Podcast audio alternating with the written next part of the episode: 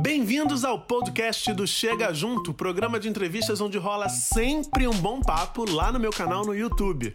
A partir de agora você vai acompanhar a íntegra de uma dessas conversas bem especiais. O meu convidado dessa semana dá aula de português e redação há 16 anos e é um sucesso. Só no canal do ProEnem tem mais de um milhão de inscritos. Nas aulas, além de técnica, ele também adiciona pitadas de muito bom humor. Quem chega junto nessa semana é o Titio Rômulo Bolívar, querido. Prazer te receber Obrigado aqui. pelo convite. Ó, já tô tenso, hein? Tá tenso. Ah, já tô nervoso. Batalha espiritual travada. Vamos lá, vamos começar isso aí. É um papo. pra começar, português é a língua mais difícil do mundo mesmo, Rômulo? Ah, mas não é mesmo. Não é mesmo. Cada língua tem a sua dificuldade. E para um falante nativo, a língua mais fácil é sempre a sua língua materna. Ah, mas o inglês não tem tantos verbos. Ah, no espanhol a pronúncia não importa. Uma coisa é você ter contato com uma língua como língua estrangeira e outra coisa é você ter contato com a profundidade da sua própria língua. Ninguém para para estudar os adjuntos de uma língua estrangeira, por exemplo. É só I am, you are, he is, she is. E isso a gente consegue. Contou de 1 até 10, você come no McDonald's. resolvido. Resolveu a vida. Na língua portuguesa a gente vai lá nas entranhas, Sim. né? Agora também existe um problema de a escola querer mais ensinar a ferramenta da língua do que dirigir o carro, né? Ensinar a escrever mesmo. A escola ensina pouco hoje em dia, porque ela fica preocupada com muitas formalidades e se esquece mesmo de fazer o aluno se expressar diante de si mesmo, diante do colega, diante de uma entrevista de emprego, isso é um problema. E na tua opinião, qual é a maior dificuldade que o brasileiro enfrenta com a nossa língua? Então, a maior dificuldade mesmo é escrever, porque é, a dificuldade, na verdade, não é da língua, é de se mostrar. Então, a língua é como se fosse uma roupa que você usa para se mostrar de alguma forma. Então, quando você coloca as suas palavras no papel, você está mostrando parte da sua personalidade. E a gente vive num momento de tanta velocidade em que, sobretudo os jovens, eles é, pouco expressam as suas, as suas opiniões. Eles, na verdade, estão ao tempo todo se apropriando de discursos prontos dos outros e reproduzindo esses discursos prontos. Agora, quando chega alguém e diz assim, qual é o seu discurso? O que você tem a dizer? O que você quer criticar? Aí é, como eu brinco, né? É batalha espiritual travada. Ele não sabe o que dizer se ele não tiver a ferramenta do discurso do outro. Então a dificuldade é com a escrita. É com a escrita. Isso revela também uma falta de leitura? Revela a falta de algum tipo de leitura, porque ler nós lemos o tempo todo. Sim, né? A gente sim. lê para pegar um ônibus, a gente lê um jornal, a gente lê nas redes sociais. Existe uma teoria, ah, as redes sociais estão diminuindo é, é, os índices de leitura. Não, na verdade, os livros formais, né, conforme é, eu estava acostumado na minha geração, é, esses livros estão gradativamente tendo menos procura. Entretanto, eles leem sim e leem muito. É a qualidade da leitura que falta. É, outra coisa também, os alunos têm, ah, muitos alunos, eu falo aluno porque geralmente é o público que eu lido, né? Mas o jovem, ou muitos jovens, vão muito pela facilidade, por exemplo, do filme dublado. O que não chega a ser uma coisa necessariamente ruim, mas quando ele lê, ele desenvolve uma velocidade de leitura e de interpretação que é assim, é, é, é, é um divisor de águas. Aluno, tem aluno que professor, eu tenho dificuldade de ler, eu tenho dificuldade de escrever. Eu passo a ver um filme legendado, nem. Né? Vamos falar assim, né? Coisa do, do, do, baixar o aplicativo lá, botar uma legenda nisso daí. O ator se inspirou tanto para poder dar aquele suspiro e você não conheceu o suspiro, a explosão do negócio ali.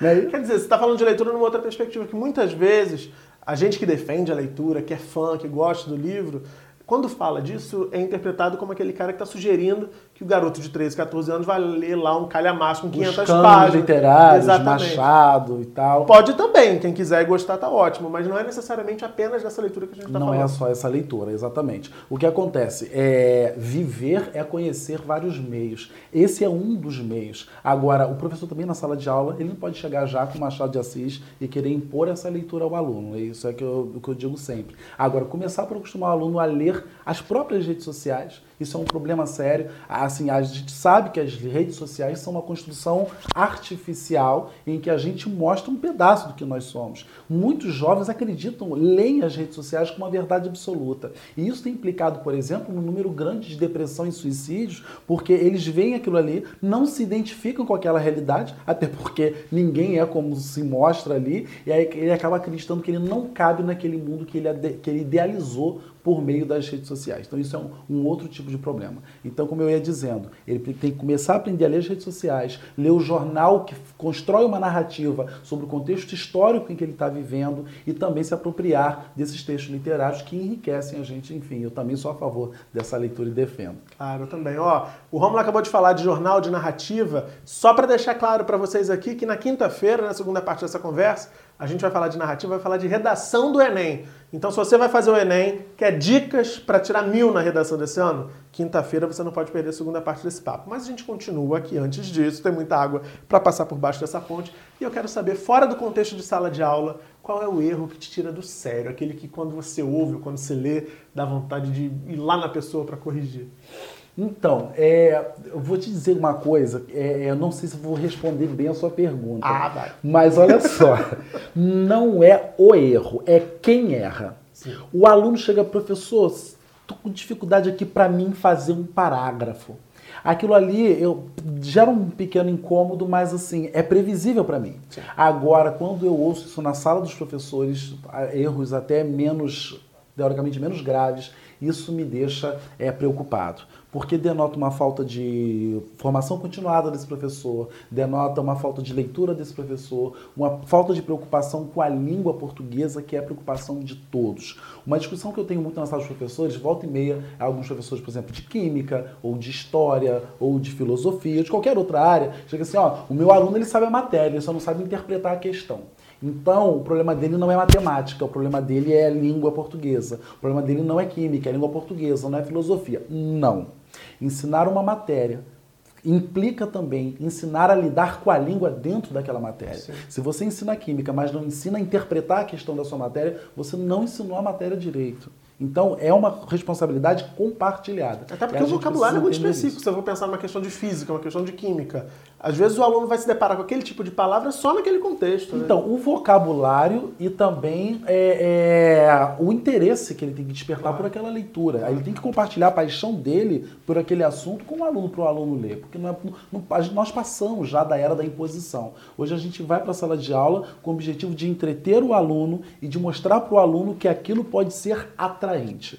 Porque quando a gente diz só que aquilo é útil para a vida dele, ele duvida muito, porque ele nos vê, ele nos, o aluno nos vê numa geração, ele acha que as ferramentas que nos constroem não serão as mesmas ferramentas das quais ele vai precisar. Ele não está mais interessado no emprego fixo em muitos lugares, ele não está mais interessado necessariamente na universidade pública que é renomada, ele quer aquela particular que às vezes é perto da casa dele, mas que é a faculdade da moda. Ele, enfim, a estabilidade, no, os conceitos da nossa geração não são os mesmos dele. Então, esse negócio, olha, estuda porque isso é importante para a sua vida, isso é importante para. Então a gente tem que entreter mesmo. A gente tem que convencer, persuadir o aluno a ter prazer na ação de aprender. O que ele vai fazer com aquilo pode ser que convença alguns, não convença. Cada ano que passa, essa coisa, ó, estuda que isso vai cair no Enem, estuda que isso vai cair no vestibular, cola cada menos. ano que passa, isso cola menos. Você está falando de persuasão, está falando de entretenimento também, e a gente sabe que a nossa língua é, que você é um apaixonado pela, pela língua, eu também sou, mas a gente sabe que a língua tem lá suas artimanhas. A língua portuguesa é conhecida por ter muita regra, por ter um bando de exceção para essas regras também. E tudo isso vai dificultando um pouquinho a aprendizagem, sobretudo quando a gente é mais jovem. Se você pudesse dar, pensando nessa persuasão, nesse poder de persuasão, três dicas para quem quer usar bem a língua, assim, para quem quer ficar bem na foto, que dicas seriam essas, Romulo? Três dicas. Então, eu vou começar. Pode ser de escrita ou de fala? De escrita ou de fala? Você fica à vontade. De escrita ou de fala. Você percebeu, né? É o Fica a Dica. Então, o que acontece? Olho para você, olho para a câmera, olho para Pode olhar para a câmera. Então, primeira coisa, essa relação direta entre vírgula e pausa, ela não existe. A pausa ela não necessariamente implica vírgula. Se você está lendo um texto e a vírgula já está ali, você faz a sua pausa. Mas nem toda pausa da fala vai implicar vírgula na escrita. Então, essa é a primeira coisa. Segunda coisa, crase, as pessoas têm muita dificuldade. Na dúvida, nunca chute crase num texto. É melhor não colocar. É melhor pecar pela falta do que pelo excesso. Porque crase é o seguinte, você tem a possibilidade de ela ser proibida, de ela ser facultativa e de ela ser obrigatória. Ou seja, caso de, os casos de obrigatoriedade são menos numerosos do que a facultatividade e a proibição. Ou seja, deixando de colocar a possibilidade é muito maior de você estar correto. Essa dica é fundamental. Vou levar para a vida, mas falta uma. Falta uma, né? É. Uh, deixa eu ver. Ah, pessoas que têm dificuldade de dizer assim, ah, para mim, falam para mim fazer, para mim comer. Isso é uma coisa que a gente ouve, eu já falei assim um dia, tá? A gente ouve e a gente vai reproduzindo sem ter a consciência. Se você já teve a consciência de que o para mim fazer está incorreto de acordo com a norma padrão, mas não consegue deixar de falar desse jeito, você ensaia. Pega qualquer verbo de primeira conjugação terminado em AR, amar, um de segunda conjugação, beber, um de terceira, partir. Aí você usa o eu. Aí diz para eu amar, para eu beber, para eu partir. Depois troca. Para eu cantar, para eu comer, para eu sorrir. Para eu Chega uma hora que você fica tão preocupado em escolher um verbo novo que o seu cérebro já toma como verdade aquela primeira fase da, da, da construção, você cristaliza e se livra desse vício. Gente, que maravilha! É quase um, uma hipnose. Não é isso? Olha aí. Agora a gente falou de mito também, tem um outro mito que é muito difundido, que o português de, de Portugal é que é mais bonito e mais correto. É mito isso, né? Pois é, assim, o bonito é subjetivo, né? Há pessoas que acham aquele português em que eles suprimem as vogais algo muito mais interessante, né, do que o português falado aqui em terras brasileiras. É, agora, o mundo geralmente acha né, dos países por que passei, o português do Brasil um pouco mais bonito ou mais fácil de entender, porque nós privilegiamos vogais. Então a vogal ela dá uma certa demorada na pronúncia da palavra, que quando você fala mais rápido, às vezes o português é, de Portugal, ou a língua portuguesa praticada em Portugal, ela, ela, termina a palavra e você ainda nem. Ué, mas já começou, a palavra terminou. Está sugerindo que a gente fala em roladinho? Vocês falam um pouquinho em roladinho. vocês falam em roladinho. É engraçado, falando sobre crase, né? Sem sair do assunto, mas do assunto, que quando você chega a Portugal, geralmente, né, em Portugal, como é que você dá aula de crase? Não dura aula de crase lá. Porque em Portugal é assim, quando você tem crase, você pronuncia A. E quando não tem crase, você pronuncia A. Então você diz assim, a Maria chegou à casa de Pedro. Então você já sabe que no A Maria não, não tem, tem crase, a casa de Pedro terá aura, pois. Não é isso? então como é que eu dou aula né, de a crase para um português? Faz menor sentido. Haverá crase quando tu pronunciares A. E quando pronuncias A, não haverá crase. Maravilhoso. Fica mais fácil. Agora, o Rômulo, você é, um, é um, um, um cara, como eu disse na abertura, que é muito querido pelos teus alunos. Basta ver as mensagens que eles te mandam nas redes sociais. Eu sigo o Romulo há tempos no fofos, Instagram. São, são muito fofos com você. Isso num tempo em que muitos professores se queixam de que os alunos não querem nada, que os alunos não estão afim da escola, que, que não vem sentido naquilo, um pouco do que você disse já. A que, que você atribui essa comunicação, essa proximidade que você conseguiu estabelecer com essa relação de qualidade com esse teu público? Olha, tem muita coisa para considerar aí. Né? Primeira coisa é que eu estou num ambiente de internet em que os alunos que são ali apaixonados por mim, eles já chegaram para mim querendo o que eu tenho para oferecer, que é a matéria. Na escola, muitos estão ali por imposição social, por imposição da família. Então, o professor ele é visto como um obstáculo entre ele e o entretenimento. Eu não sou visto como um obstáculo entre o aluno e o entretenimento. Eu sou visto como uma ponte entre o aluno e o sonho dele de conquistar um futuro melhor por meio da educação, de ter uma estabilidade de emprego numa carreira militar ou num concurso público. Então, primeiro, é, são instâncias diferentes. Eu vejo isso, sabe por quê? Os meus alunos do presencial, não que eles me odeiem, não, mas eu tenho as mesmas dificuldades. Às vezes está falando na sala de aula e aí eu olho para o aluno, o infeliz está no celular, tal, tal, tal, fico assim, ah lá, demônio, lá, lá, lá, lá, lá infeliz, ah lá. Hoje mesmo, eu parei para escrever no quadro. Você dá aula no Estado, né? Dou aula no Estado e dou aula em escolas particulares Sim. também. Eu dou aula no Estado, dentro de uma comunidade é, dominada por milícias, e eu dou aula em colégios de classe média alta na Zona Sul do Rio de Janeiro. Então, eu passo por várias realidades diferentes. E, mas assim, é, tirando dificuldade particular de cada setor, jovem é jovem em qualquer lugar. Precisa ser convencido, persuadido, atraído e por aí vai. Mas aí hoje eu estou escrevendo no quadro, quando eu olhei de volta, tinha um aluno subindo na cadeira, tentando colar um papel. Isso é uma escola particular. Eu, é porque essa janela tá batendo sol na minha cara. E eu falei, meu Deus do céu, eu tô aqui ensinando o tema da redação e a pessoa tá pendurada cai dessa cadeira, vai dizer que a culpa é minha, garota. Tu, pelo amor de Deus, eu vou desencarnar com esse susto. Aí quer dizer já é o conflito. Quer dizer, meu Deus do céu, no online eu não tenho isso. Sim. O online, se ele levanta, se ele faz, sei que lá, mas que eu dou os meus gritos no online também, eu dou. Às vezes a audiência da novela tá, tá alta e eu tô ao vivo junto com a novela, eu vou dizer, fecha, desliga essa televisão. Fecha essa esse X não sei o que lá, do sexo, e presta atenção na introdução. Aí eu percebo que funciona, porque no bate-papo é assim, como é que ele sabia? Mentira! Eles falam. Aí quer dizer, eu falei, alguma coisa, eu falo que foi Deus que veio no ponto aqui, porque eu não uso ponto, Gente, né? a pessoa Ó, Deus veio no com ponto falou comigo aqui. o público de adolescente, com aqueles hormônios todos, a pessoa concorrer com Xvideos. Com X, É, né? uma, é, uma, é uma concorrência em, gló- em glória. né? Dizem eles que fecha, pelo menos durante a minha aula. A gente está chegando no final dessa primeira parte e a gente falou bastante da língua, falou do português, falou. E quando você fala disso, a gente já se conhece há um tempinho, seu olho sempre brilha. Ou seja, a gente nota que você é um cara apaixonado de fato pelo que você faz. Onde é que vem essa tua paixão pela língua, Romulo? Olha, eu não é, pela língua vem dos professores que eu tive, mas assim, pela educação mesmo, né? Assim, algumas pessoas conhecem a minha história. Eu venho de uma infância muito pobre, de dormir, por exemplo, num berço até os 9 anos de idade, porque eu- a, a família que me adotou, sou filho adotado, não podia me dar uma cama. Então eu entendi, como eu não jogava futebol e não tinha talento para política, que eu precisava vencer por meio da educação. Esse seria o meu caminho. E aí eu fui para uma escola pública a vida inteira. Quando eu passei para o ensino médio, a minha vizinha falou para minha mãe: Olha, você tem que colocar seu filho na escola particular. Minha mãe foi lá, tentou, tentou, tentou, esticou todas as contas, não conseguiu me colocar na escola particular. Minha vizinha tentando persuadir falou assim para minha mãe: Olha, se você puser o seu filho numa escola, não puser numa escola particular, seu filho vai ser um nada na vida. Ele gosta tanto de estudar. Enfim, aquela palavra ela estava tentando me ajudar, mas aquilo me doeu muito. E eu vi que eu tinha duas opções. Uma era eu acreditar nela e outra acreditar nos professores que eu encontrei. Eu encontrei bons professores que me diziam que não interessava se meu livro era emprestado ou usado, se meu uniforme era furado, se eu estava com fome que podia ou não podia merendar naquele dia. Disseram para mim que eu ia conseguir.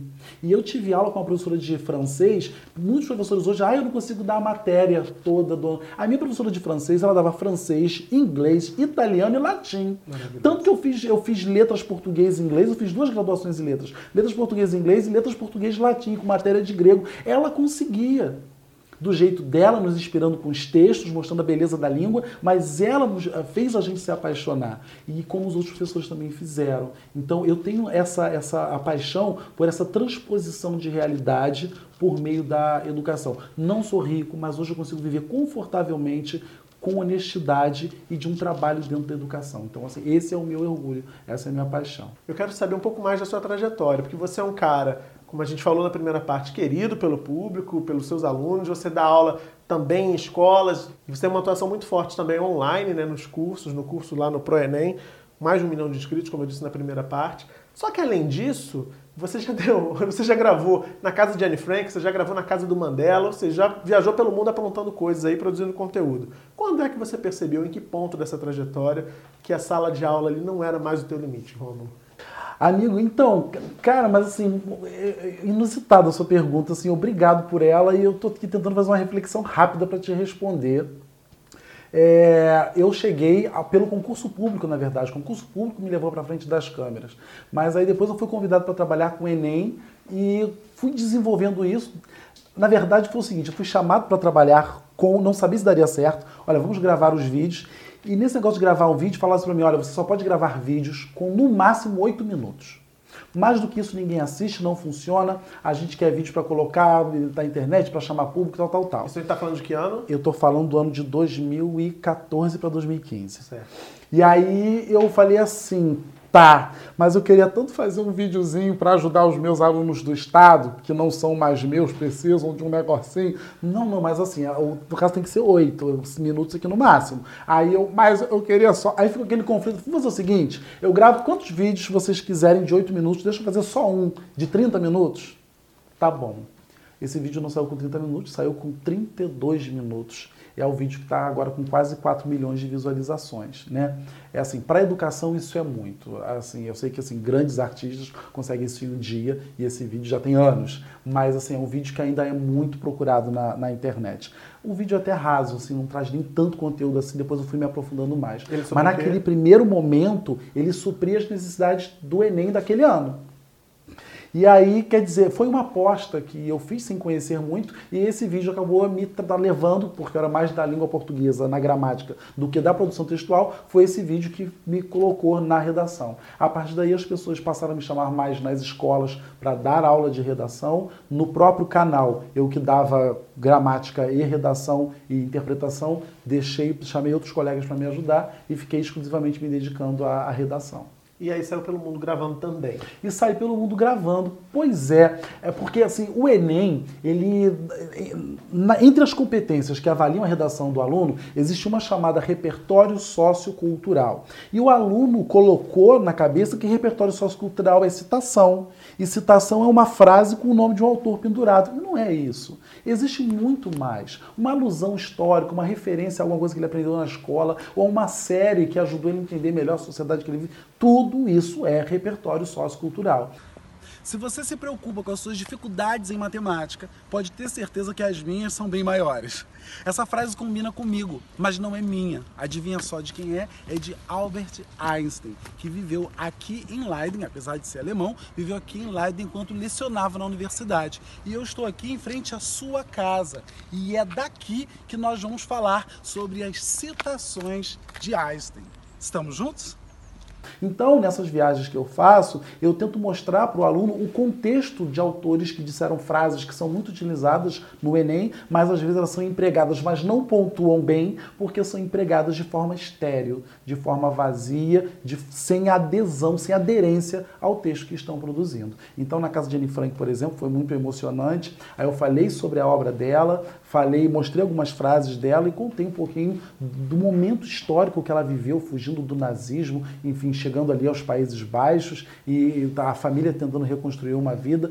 Quer dizer, existe todo um projeto de dizer dela que pode se relacionar com a redação do aluno ou não. Às vezes aquela frase combina o que ele quer dizer, mas o contexto não tem nada a ver. É texto e contexto, é o que você está Texto dizendo. e contexto, exatamente. A casa de Mandela também foi outro lugar de uma energia muito é, é interessante. Esse vídeo não foi editado ainda, mas assim, um lugar de uma energia grande, porque ele já estava preso, por exemplo, na casa morava só a esposa com a filha, ainda assim a polícia passava atirando na casa do Mandela. É um lugar assim emblemático, né? A educação é a arma mais forte para mudar o mundo. A frase do líder político e pacifista Nelson Mandela tomou os textos do mundo inteiro antes mesmo de tornar-se realidade na maioria dos países. E é aqui de sua casa em Soweto, África do Sul, que nós veremos as suas citações. Vem comigo! Mandela foi um grande homem. Assim, é claro, como o homem não foi perfeito, ele teve seus erros, inclusive negligenciando a luta contra o HIV. Ele quis priorizar outras lutas, mas ele fez muito para o seu povo. Ele fez muito para o seu povo. Bom, hoje é quinta-feira e quinta-feira, você sabe, é dia de TBT.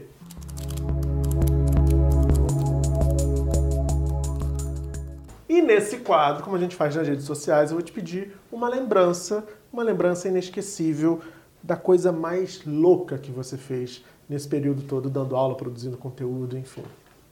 A coisa mais louca que eu fiz? Ah, foi gravar pra, pra, pra, pra Globo.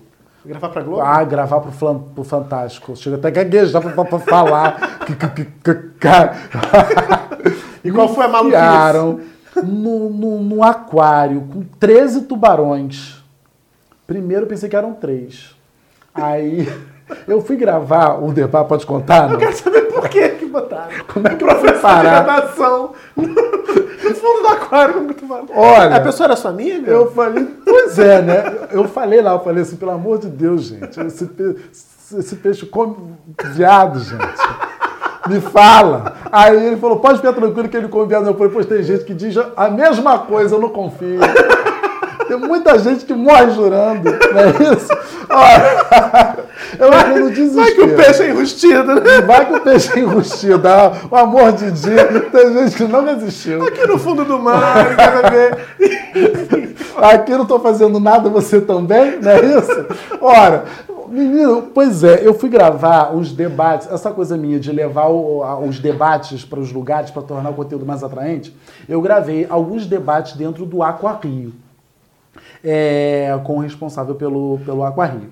E aí, é, lá chegando, eu falei que eu falei, nossa, que interessante e tal. E ele falou sobre a possibilidade de mergulhar ali. E eu manifestei o meu desejo. Só que assim, no meu canal, eu dou aula com vários outros professores. Aí a gente abriu lá no canal uma votação para quem deveria mergulhar com os tubarões. Cheguei. Cadê os tubarões? Aí me mostraram três enormes. Depois que eu descobri que havia outros menores. Eu sei que aí eu cheguei lá, aí o pessoal votou em mim e eu comemorava tal. Quando a ficha caiu, porque primeiro a gente quer, ah, vou aparecer no Fantástico. Não é isso? Agora eu falei, gente, eu vou aparecer no céu. Não é isso? Se der alguma coisa errada, eu me lembro de estar aí, enfim. Eu não fui com cilindro, foi com snorkel, né? Eu tava mais falando lá e o bicho rodando lá em volta. Né? E aí, todo, aí a equipe da Globo, dentro do Aquarrio, tem um túnel lá embaixo, né? A equipe filmando assim de baixo. Do túnel, né? A equipe do túnel. A equipe lá direto do túnel do tempo. Aí eles filmando assim, e eu lá em cima, eu, hum, e o tubarão lá embaixo. Aí eu assim, vem mais pra baixo, vem! Vem! Aí eu. Hum, aí.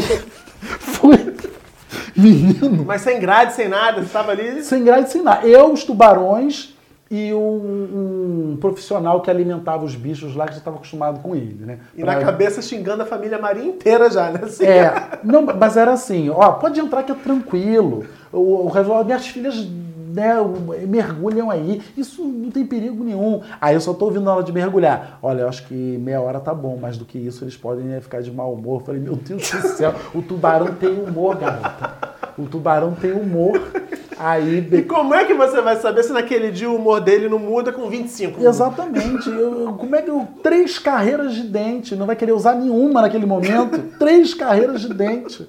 Eu vai, aí eu fui, né, para entrar naquele colã já foi uma batalha espiritual travada, você enfia uma perna, a outra sai, tal, não sei o quê. Entrei, mergulhou aí, tô eu lá. Quando ela falou para eu mergulhar para eu descer, eu desci. Quando eu olhei pro lado, o bicho já vinha com a boca passando aqui do lado ah. assim, ó. Aquilo foi o tempo de eu pensar em Deus. Eu não sabia se eu nadava rápido, podia assustar o bicho. Eu não sabia se eu fingia de... eu fingi que eu era uma planta, acreditei nisso, fui subindo devagarzinho, ó, sem perder dignidade. Quando chegou lá em cima, respirei e agradeci a Deus. E aí o rapaz. A, a equipe toda rindo atrás. Né? Vocês estão rindo, né? Quero bem lá fazer isso. Mas ainda... Gente, que ideia. Meu filho, olha, falar uma coisa pra você que tá me assistindo. Macho sou eu. Macho sou eu. São 13 tubarões, tá? Olha, depois, não sabe, quando eu fui à África, eu repeti a experiência, né? Mas foi numa gaiola e tal. Ah, sim. É, mas essa eu não vou contar, porque essa foi uma destruição também. Mas, enfim. Mas assim, mas eu gostei. Assim, é, tô vendo, repetiu, gostou. Né? É, repetiu, gostei. Agora, eu acho essa foi a mais inusitada. Agora, gravar, por exemplo, com Gretchen. Pois é, eu te perguntar disso. Você gravou com Gretchen, gravou com Ludmilla. Com Ludmilla. Grandes encontros, né? Foi. A Gretchen, um amor de pessoa, muito solícita. Fez letras, né? Eu falei, daí já sei de onde é que veio a identificação, né? É a minha. Com certeza, se tivesse feito letras no mesmo tempo, eu ia ser da turminha da Gretchen. a coisa da identificação, não é isso? E, enfim, a, a Ludmilla também, assim, uma fofa também, é muito, assim, solícita, assim, querendo ajudar. E assim, foi um, foi um prazer. Nervoso, né? Claro, fiquei tenso, até porque o povo me veste de mulher, me veste de tudo naquele canal, né? Eu acho é. que o povo diz, ah, viado ele gosta. Quando eu vou olhar, já tem uma peruca na minha cabeça, aquilo fica incomodado, fica irritado. Mas vou fazer, vou dizer, não, não, é pra agradar quem? Era eu vestido de Ludmilla, conversando com Ludmilla, e Ludmilla me sacaneando do começo ao final, porque eu não raspei a perna, apareceu uma perna peluda aqui, e apareceu não sei o que lá e tal. Assim, olha, mas foi muito engraçado.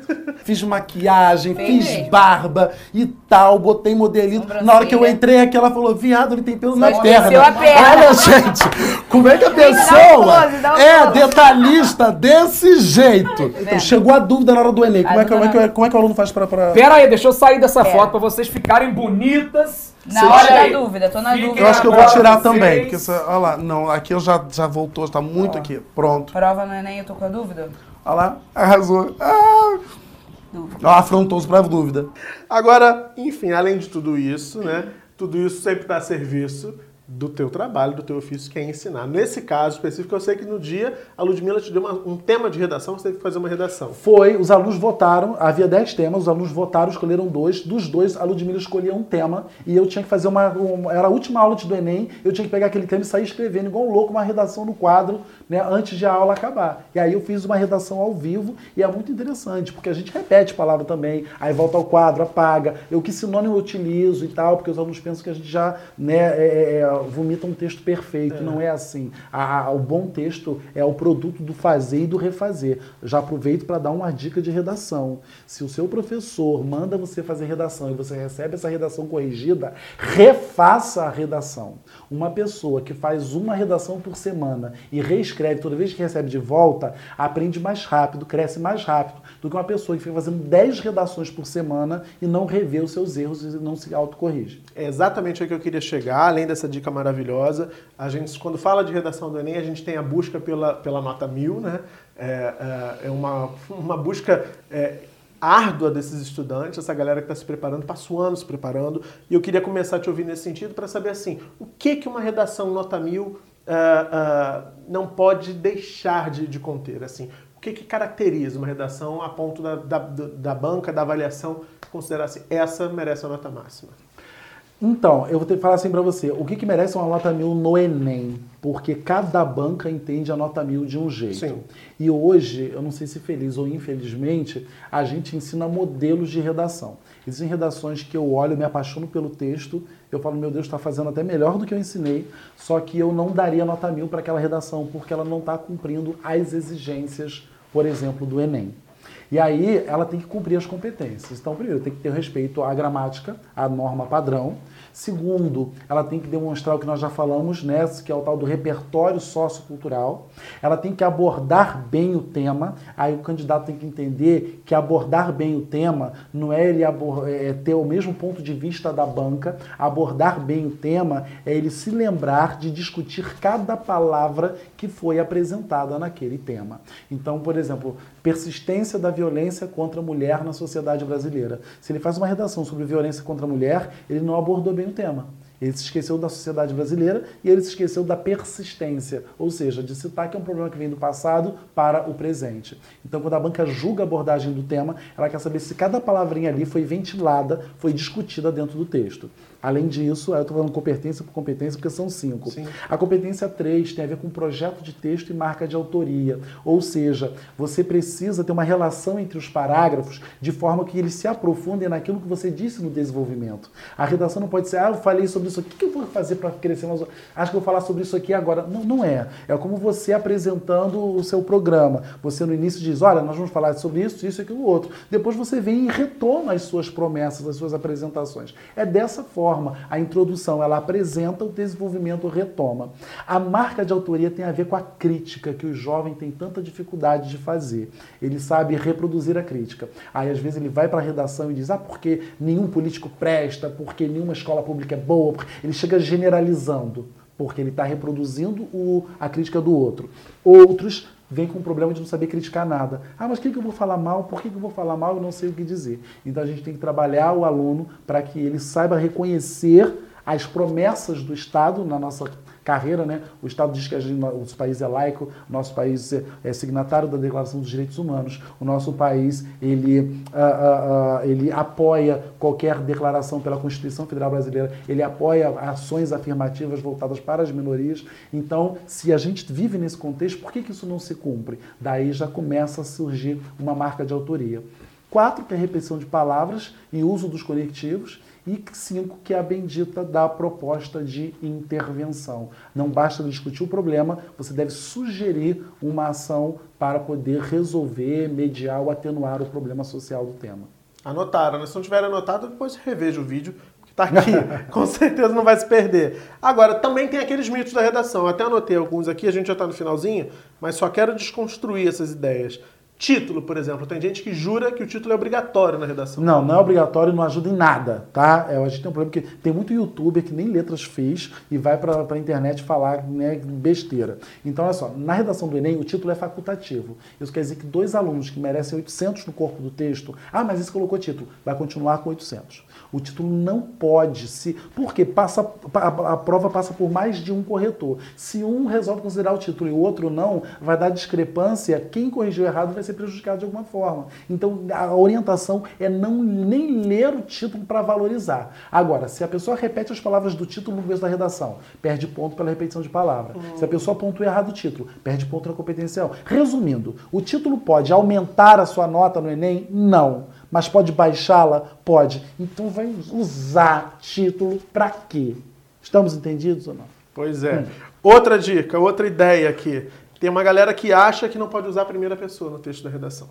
Aí é, fica naquele. É, eu acho muito engraçado que a redação fofoca, né? Sabemos que, né? É, sabe-se que. Sabe-se sabe que. Tipo, parece que a pessoa ouviu uma conversa e tá ali é, fofocando, né? Urge que, deu um negócio assim, né? É mister que, batalha espiritual travada. Então, o que que acontece? É, as pessoas misturam o uso da primeira pessoa com subjetividade. Você pode dizer na sua redação sim, né? Percebemos que o nosso país vem passando por um momento difícil em relação a X, Y Z.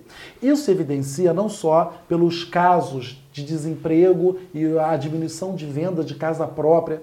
Os argumentos não vieram da sua vida, os argumentos vieram do contexto. Agora, a tese vem em primeira pessoa. Isso não é o problema. O problema é você dizer assim: ah, o Brasil vem passando por um momento econômico é, delicado. Isso evidencia pelo meu tio, não conseguiu trocar, não consegue trocar de carro faz três anos já, e pelo meu pai, que foi demitido do emprego, está tentando uma recolocação, uma coisa também difícil ali também. Então, isso que não pode acontecer. Então, o argumento não pode sair da sua vida, mas o posicionamento, a tese. Então, o, a primeira pessoa não é erro nem na redação do Enem, nem da UERJ, na maioria da PUC, na maioria dos concursos públicos. O CESP e o NB não apenas usa a primeira pessoa. E se você for buscar manual aí, ninguém viu isso em lugar algum. Alguns, alguns editais de prova militar proíbem a primeira pessoa. Com base aqui também ninguém sabe. Né? Por quê? Porque Deus quis, eles vão lá e colocam, né, puseram. Mas você não vai encontrar a condenação da primeira pessoa. Da subjetividade, sim, mas da primeira pessoa não há isso. É um Só mito. não confundir primeira pessoa com fazer da redação diário, né? Né, tá, a crise está grande porque eu não consegui ir para o cinema. Porque, enfim. exatamente isso. enfim. Outro mito, letra cursiva. Tem gente que diz que se não for com letra cursiva a redação, perde ponto. Tem que fazer com letra cursiva. Tem gente que diz o contrário, tem que ser com letra de forma, e aí? É, também não existe. Pode ser letra de forma, letra cursiva. Se a pessoa só souber fazer aquela letrinha quadradinha, é bom que ela se esforce para aumentar aquilo que ela acha que é maiúsculo, para a banca saber que ela né, sabe distinguir uma coisa de outra. Agora, seja cursiva ou seja de forma de imprensa, não importa. O importante é que seja legível. Lembre-se disso. A gente escreve muito pouco. Na hora de fazer a redação, a redação do Enem, como da maioria dos concursos, ela é digital digitalizada, vai para Brasília, depois é vista por um corretor. Se você faz uma letra esquisita, a pessoa não entende a palavra, confunde por outra, você pode ser injustiçado na, na, na correção por conta de besteira. Sim. A gente já está com o tempo estourado. Não estou nem mais olhando para a cara do diretor aqui, que eu tenho mais duas perguntas. A primeira é a tema. Tema sempre é um mistério. Você tem alguma aposta para tema da redação desse ano? Então, eu tenho refletido sobre alguma coisa relacionada a idoso porque o tema é, é, a, a, nunca caiu minoria, é tradição cair minoria é, é, no Enem. É, esse ano a gente não tem uma expectativa tão grande em relação às minorias, mas a questão do idoso ela é um, um, uma preocupação do governo atual. Então, talvez eu apostasse na questão do idoso, sim. Mas eu não me preocupo, porque eu acho que quem escreve bem, quem escreve sobre uma minoria, escreve sobre todas. Quem escreve sobre um problema social, escreve sobre todos. Mas então, eu não acho que acertar o tema, adivinhar o tema seja o caminho. Mas se fosse para chutar, eu chutaria no idoso. Beleza.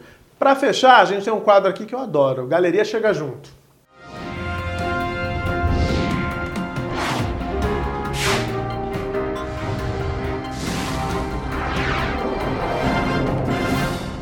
Galeria é o seguinte, a gente vai olhar para essa câmera ali e vai ver quadros como esses aqui do cenário com o rosto de alguma pessoa conhecida. Eu vou pedir um adjetivo para você qualificar cada uma dessas pessoas e vou te perguntar por que você está usando. Como eu estou recebendo um craque da língua portuguesa aqui hoje, professor, esse cara estourado, querido, eu vou falar de escritores. Então vamos lá.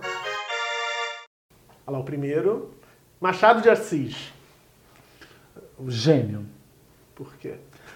Foi... Por quê? Naquela pergunta. assim, por Me senti a Luciana Gimenez. Por quê? Você acha? Por quê? A Ga- a Marília Gabriela, por quê? Pô, é, foi o primeiro livro que eu li que me fez, né, foi Dom Casmurro e fez eu me apaixonar pela escrita. Maravilhoso. Vamos lá para a próxima. Fernando Pessoa.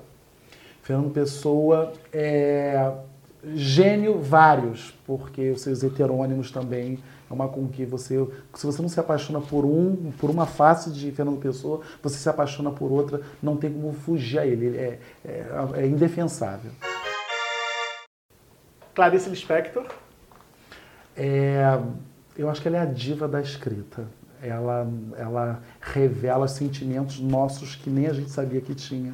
Ela, falando de si, ela revela o outro. E ainda emprestou o nome para um monte de frases que ela nunca escreveu que estão circulando hoje Na pela internet, as citações dela é um inferno, né? Assim. Vamos para o último. José Saramago, Rômulo. Saramago, especificamente ensaio sobre a cegueira, é uma coisa que assim me emociona.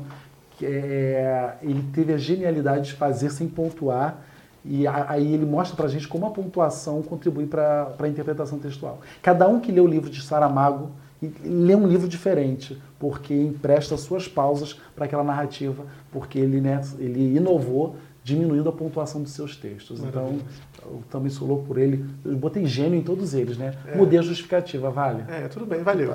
Querido, muito obrigado. Obrigado pelo convite. Foi ótimo te receber. Espero receber você no meu canal agora. Beleza, vamos combinar. Você acaba de ouvir mais um episódio do podcast Chega Junto, com a versão em áudio dos papos que rolam lá no meu programa de entrevistas no YouTube.